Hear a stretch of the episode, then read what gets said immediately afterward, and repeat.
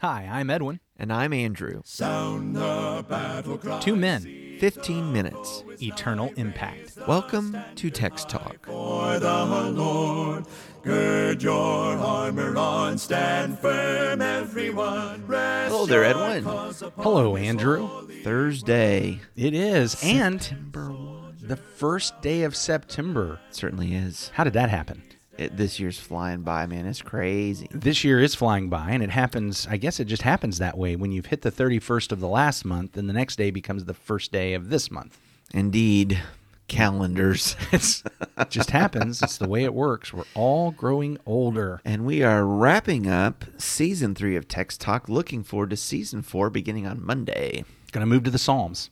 Going to the Psalms. Starting with Psalm 54. Do another 50-something Psalms. 52 of them. All right. Yeah, we're going to make it to Psalm 106, I believe it is, or 105, something like that. All right, very good. We're going to get there. But today we're going to read James chapter 5. I'm going to read verses 13 through 18. I will read from the English Standard Version. You know what that means is next week we'll probably get back to reading the Psalms from just the different translations every day. You know, that was something that I did really enjoy about Season 2. I enjoyed the different take of the translators, and it was helpful. I mean, really enriching. It really was. Yeah. It really was. Anyway, so today, though, I'm going to read from the English Standard Version of James chapter 5, verses 13 through 18. Is anyone among you suffering? Let him pray. Is anyone cheerful? Let him sing praise. Is anyone among you sick? Let him call for the elders of the church and let them pray over him, anointing him with oil in the name of the Lord. And the prayer of faith will save the one who is sick, and the Lord will raise him up. And if he's committed sins, he will be forgiven. Therefore, confess your sins to one another and pray for one another that you may be healed. The prayer of a righteous person has great power as it is working. Elijah was a man with a nature like ours, and he prayed fervently that it might not rain. And for 3 years and 6 months it did not rain on the earth. Then he prayed again, and heaven gave rain, and the earth bore its fruit. Well, there you go. Boom. Pray. We need to praise, and we need to pray, depending on what's going on. You know, I was in a study recently. Our brother David Bricky, who's working with the Henderson Boulevard Church, was leading it from this passage. He pointed out something to me that I had never thought about. Yeah, what's that? So at the beginning of it, is anyone among you suffering? Let him pray. Is anyone among you cheerful? Let him sing praises. Mm-hmm. He connected it back to the very beginning of this letter where he talks about count it all joy when you face various trials. Excellent. And here's the point he made. He said in the past, he's tended to think of these as two different circumstances. Mm-hmm. Bad things are happening, so I'm suffering. That's when I pray. Good things are happening, so I'm cheerful. That's when I sing praise. But at the beginning of this letter, we've got actually the suffering and the cheer all at the same time. Yeah. So it's not some days I'm going to be praying and some days I'm going to be singing. It's the fact that, okay, we're in the middle of suffering, but we're counting it all joy. So we're praying and we're praising and we're rejoicing, but we're weeping. It's all this is all happening at the same time. It's not necessarily last week was a bad week, so I spent a lot of time praying. This week's a good week, so I've spent a lot of time singing. It goes together. I thought that was really fascinating. I appreciated that. Yeah, that is a really great insight. I appreciate that so much as well. Yeah, so one of the things that I see in this passage is that prayer, even singing psalms, is not necessarily a solo sport. Can I use it that way? I think so. We are invited to pray in community and praise in community. Yes. Yeah. Here's what I'm seeing. I know there are different perspectives on this. I don't necessarily want to get it because we can spend, a dozen 15-minute conversations on things in this paragraph. I'll lay out, here's what I think. If you disagree with me, you can push back on it. I know not everyone agrees with me. Here's what I'm seeing. Is anyone among you suffering? Let him pray. Is he cheerful? Let him sing praise. Is anyone among you sick? Mm-hmm. That word translated sick there also can be translated weak. Okay. It's used in other passages just to refer to weakness, to spiritual weakness. So if you're suffering, pray. If you're cheerful, sing praise. But if you're weak, in other words, if you're not mm-hmm. strong enough to do that, mm-hmm.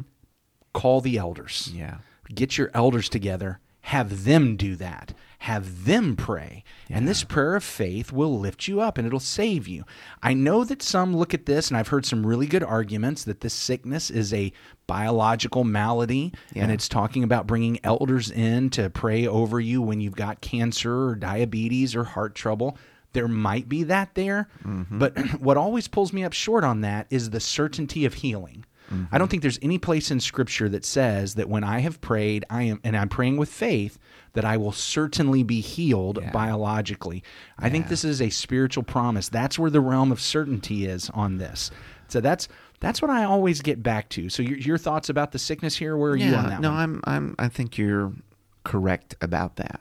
The challenge is about the certainty of sickness. Even in the days when there were spiritual gifts, we see that they were not exercised to heal everyone. You have folks who have these terrible maladies, and it's like, well, why didn't you lay hands on them, and why weren't they healed? I left Trophimus sick in Miletus. Yeah. Not, I called the elders together to pray over him and anoint him with oil so that he would be healed. I was trying to think of the fellow mentioned in Philippians in the same way. It was Epaphroditus, sick unto death. Well, why didn't you heal him? You're the apostle. Mm-hmm. Okay, and so those miraculous healings and assurances of, never were assurances. I guess I would just say that way, that it's promised you will have physical healing, mm-hmm. but those miracles were done for other purposes, to demonstrate the truth of God's word and the power of the Spirit in those churches, but those didn't even last throughout all this first century. All of that to say, even if you had elders in a congregation, let's say Corinth in the first century, I don't know that they necessarily would have been healing. And that would not be and should not be understood as a reflection on your faith. You have people today who I believe have no power of God in order to heal. And when they don't heal people, though they claim they will, and they'll take their money, they'll beat them with the faithless stick. You don't have enough faith. Yeah. If you had faith, you'd be healed. Because I promise I can heal faithful people. And that's a scam, and people are abused that way. Tomorrow we're going to read verses 19 and 20. But I guess I'll go ahead and read them now, because it does say, "My brothers, if anyone among you wanders from the truth and someone brings him back, let him know that whoever brings back a sinner from his wandering will save his soul from death and will cover a multitude of sins." That death is a spiritual death. That's what they're talking about. Right. I think we're walking a path here about folks, as James is writing to these folks who are being persecuted, who are struggling. They've been driven away from their homes. He's trying to get them to hang on. He's trying to get them to establish their hearts. And so he realizes that, I get it. You're suffering, so pray. Yeah. And you're counting it all joy while you're suffering, so sing. But if you're in a state of weakness that you can't do that, or you struggle with that, bring your elders around you. Have them pray for you. I will admit, I think the anointing with oil is a cultural thing. I don't think that's a part of, like, here's the ritual. You've got to anoint with oil or this doesn't work. I'll admit that. Well, I was just going to say that in my reflection upon this, and people who've been listening to James this portion of our season know we've been drawing a lot of connections between this and the Sermon on the Mount. Mm-hmm. And my reflection upon that is some of the teaching that the Lord did in regard to fasting, often coupled with prayer, right? Mm-hmm. And in Matthew 5 and 16, he says, "Moreover, when you fast, do not be like the hypocrites. With a sad countenance, they disfigure their faces that they may appear to men to be fasting. Assuredly, I say to you, they have the reward. But you, when you fast, anoint your head and wash your face, so that you do not appear to men to be fasting, but to your Father who is in the secret place, and your Father who sees in secret will reward you openly." And I guess my thought was that this anointing with oil may go back to this, to demonstrate an intensity of prayer, even coupled with fasting, and that you are not doing this alone. Right. But, the sign of the community coming together in the prayer is the anointing with oil. As we move on, what we do recognize is that not all spiritual weakness is sinfulness, because he highlights, and if he has sinned, the sins will be forgiven. Good point. The reality is, it's not a sin to doubt. Mm-hmm. It's not a sin to struggle. It's not a sin to be in the midst of the suffering and be at that or the weakness. Trials mentioned in James 1. Yes, and to have the doubts. Mm-hmm. What do? I bring my shepherds around me and have them pray, anointing me with oil. And I really like you bringing that in about the fasting, because it's that picture of, I'm not going around showing everybody how awful it is. I'm bringing in and I'm being lifted up, and in any event. But if sin is a part of it, that too will be forgiven, which gets us to the point I think you were driving at a few moments ago and wanting to get to: confess your sins to one another, pray for one another, that you may be healed. It's not a solo sport. Intercession, the idea of praying for other people. that requires some honesty and transparency among Christians. It talks about calling in the elders, and so maybe we would have the sense in a congregation that has an eldership, the desire to have transparency with them, but it doesn't say just with elders. It says one to another. Yes. And the goal here is that folks within a congregation trust their elders, will reach out to their elders, will recognize that the purpose of my shepherds is not to punish me when I've done something wrong, not to beat me when I haven't lived up to it, not to put me in my place, but for me to be able to admit I'm struggling, mm-hmm. I'm weak, I'm even sinning, and so I'm calling you to come pray with me. Mm-hmm. I'm calling you to come pray with me. And then he takes it outside the elders and brings it to the congregation. Therefore, confess to one another and pray with one another. One of the things that concerns me today as I interact with folks, especially online, I know there's this big push for authenticity, for being real, for being vulnerable, and there's a level at which that's fantastic. Yeah. The reality is this is a level of authenticity, a level of reality, a level of vulnerability. I'm letting you know here's where I'm struggling. Mm-hmm. Here's my sins. The problem that I often hear today, though, is that it almost comes off like we revel in the mess. Mm. My life is just so messy, as if the goal of all this is for me to admit the big mess my life is in. Yeah. When my life is in a mess, I need to admit it. Mm-hmm. When my life is messy, I need to call the elders, pray with me. I need to go to my brothers and sisters, confessing to them. This is not talking about going forward at the end of the sermon. This is about having relationships where I'm open. Yeah. But the goal is healing. Right. The goal is not catharsis. Mm-hmm. The goal is healing. Big difference there. Yeah, I'm letting you know my life is messy, because this is the way we clean up the mess. Mm-hmm. We don't just vomit it all up and roll around in it. Yeah. And I feel better now, just like when I had a stomach bug. I feel better now that I vomited, but I just start feeling sick again in a little while. This is about sharing and praying with one another. And to have a confidence in the prayer. I mean, to bring up Elijah, I think, is an example of a righteous man, of course. We would hope to have that in the local church. We'd hope to have that among elders, of course. But look at Elijah. Look at Elijah. And trust God to hear the prayer. Trust God in the effectiveness of the prayer.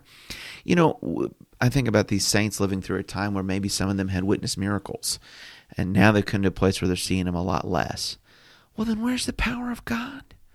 How can we trust in the power of God? We go to prayer. Yes. And we're going to understand that the power is in the prayer.